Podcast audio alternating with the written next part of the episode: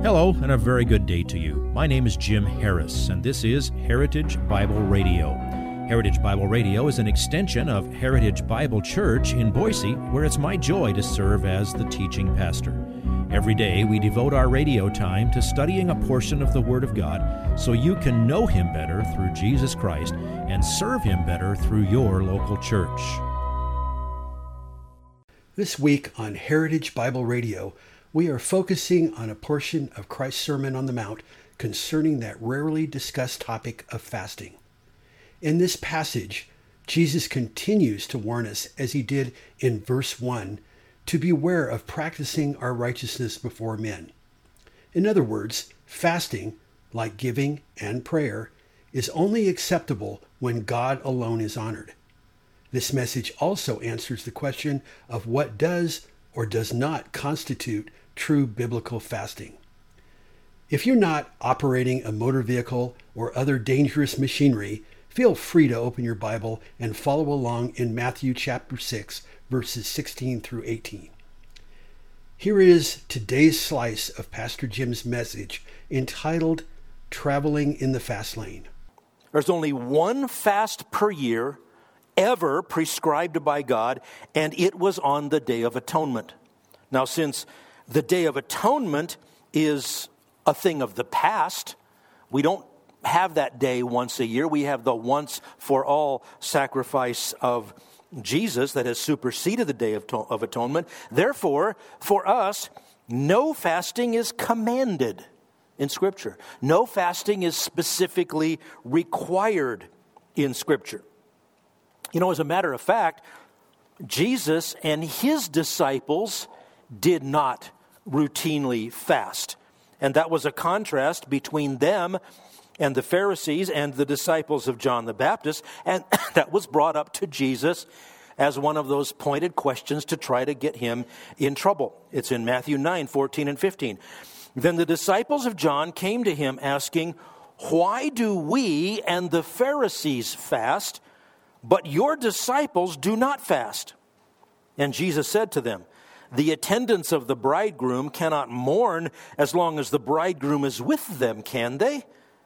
But the days will come when the bridegroom is taken away from them, and then they will fast. Notice, even there, he didn't command fasting. He implied that after his return to the Father, when the bridegroom isn't present with us anymore, that there would be times that we might want to fast. It's left to us to decide when that is. Now, I should point out to you there is even an argument that it can be made. I'm not so sure that I would agree with it, but remember, Jesus said, When I leave, I'm going to send you another comforter a comforter of exactly the same kind who is the Holy Spirit. So some argue that yes, the bridegroom is gone, Jesus has gone back to the Father, but he sent us another comforter so it's you know we have the presence of christ with us because we have the the holy spirit uh, with us and therefore again that removes the motivation to fast. Well you can still fast if you want to. That's that's what we're saying.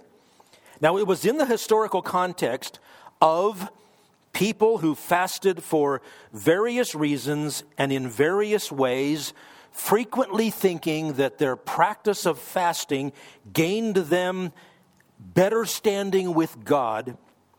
That was the context in which Jesus confronts the subject of fasting. It's a very simple passage. It's only three verses long. And I want to point out to you this is not Jesus' handbook on how to fast. That's not his point. His point is the people who were putting the wrong, uh, applying the wrong meaning to fasting. I got up this morning and was working through all of this and praying for you as I always do, and I thought, how ironic that we arrived at this passage on fasting today, the high holy day of American folk religion Super Bowl Sunday always sets records for food consumption.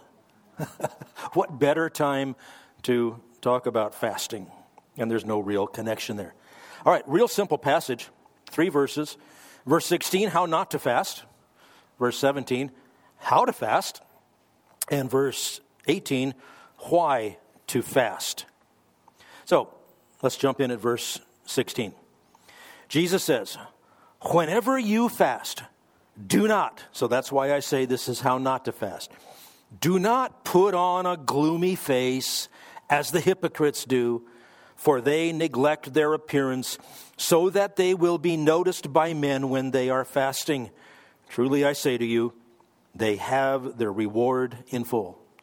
Frequently, the Pharisees and those who they led would, on a fasting day, and remember the boast, I do it twice a week.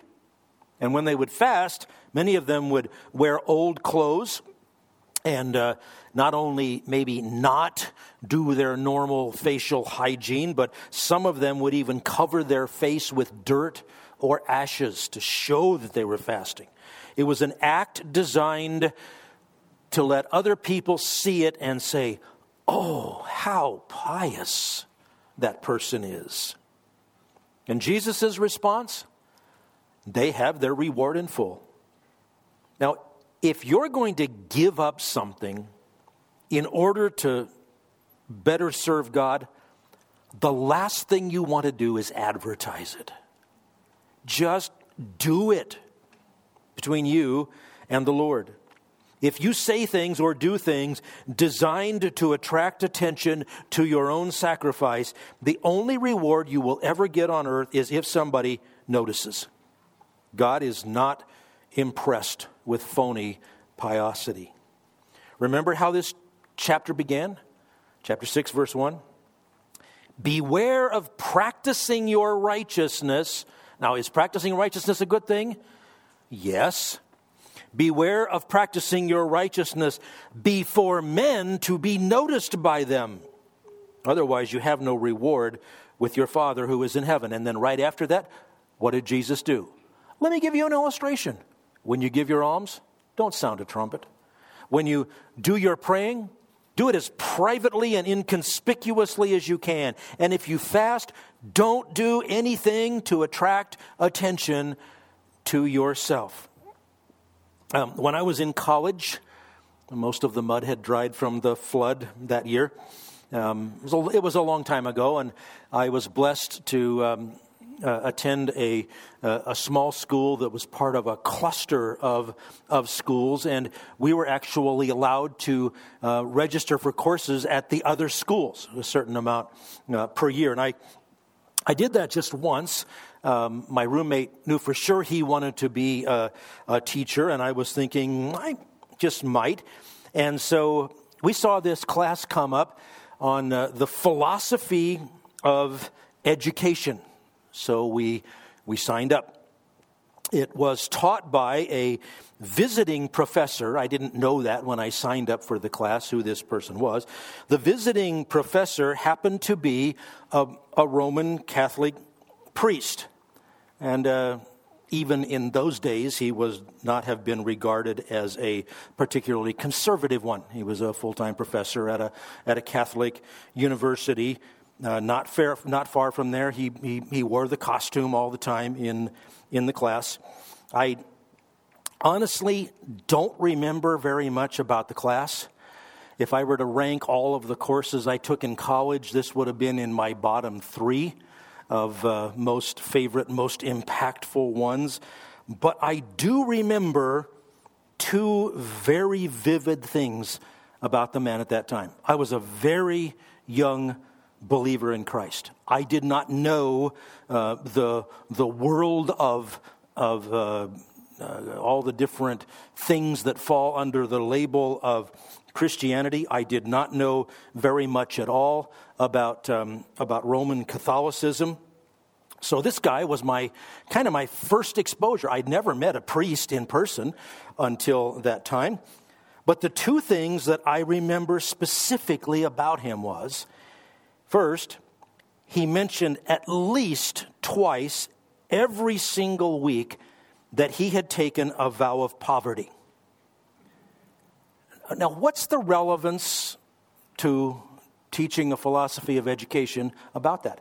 It was specifically to remind us that he had taken a vow of poverty. The other thing that impressed me, not impressed me, made an impression on me was that he was a classic chain smoker.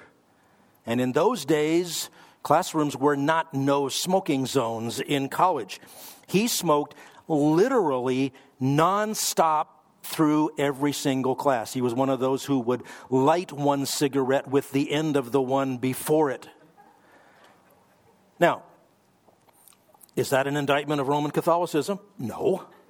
I'm not saying that he was typical of all priests. Now I know a whole lot more about Roman Catholicism. I probably wouldn't have taken that class had I done some more research.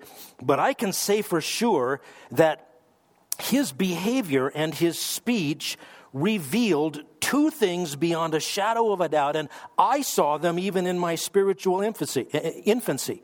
He was more addicted to a chemical substance than he was to God, and as far as his financial sacrifices, truly I can say to you, he has his reward in full. By the way, what is the retirement program for people who take a vow of poverty? I'd never thought of that before until just this moment. So maybe that needs to be expunged because I don't know where that thought would go.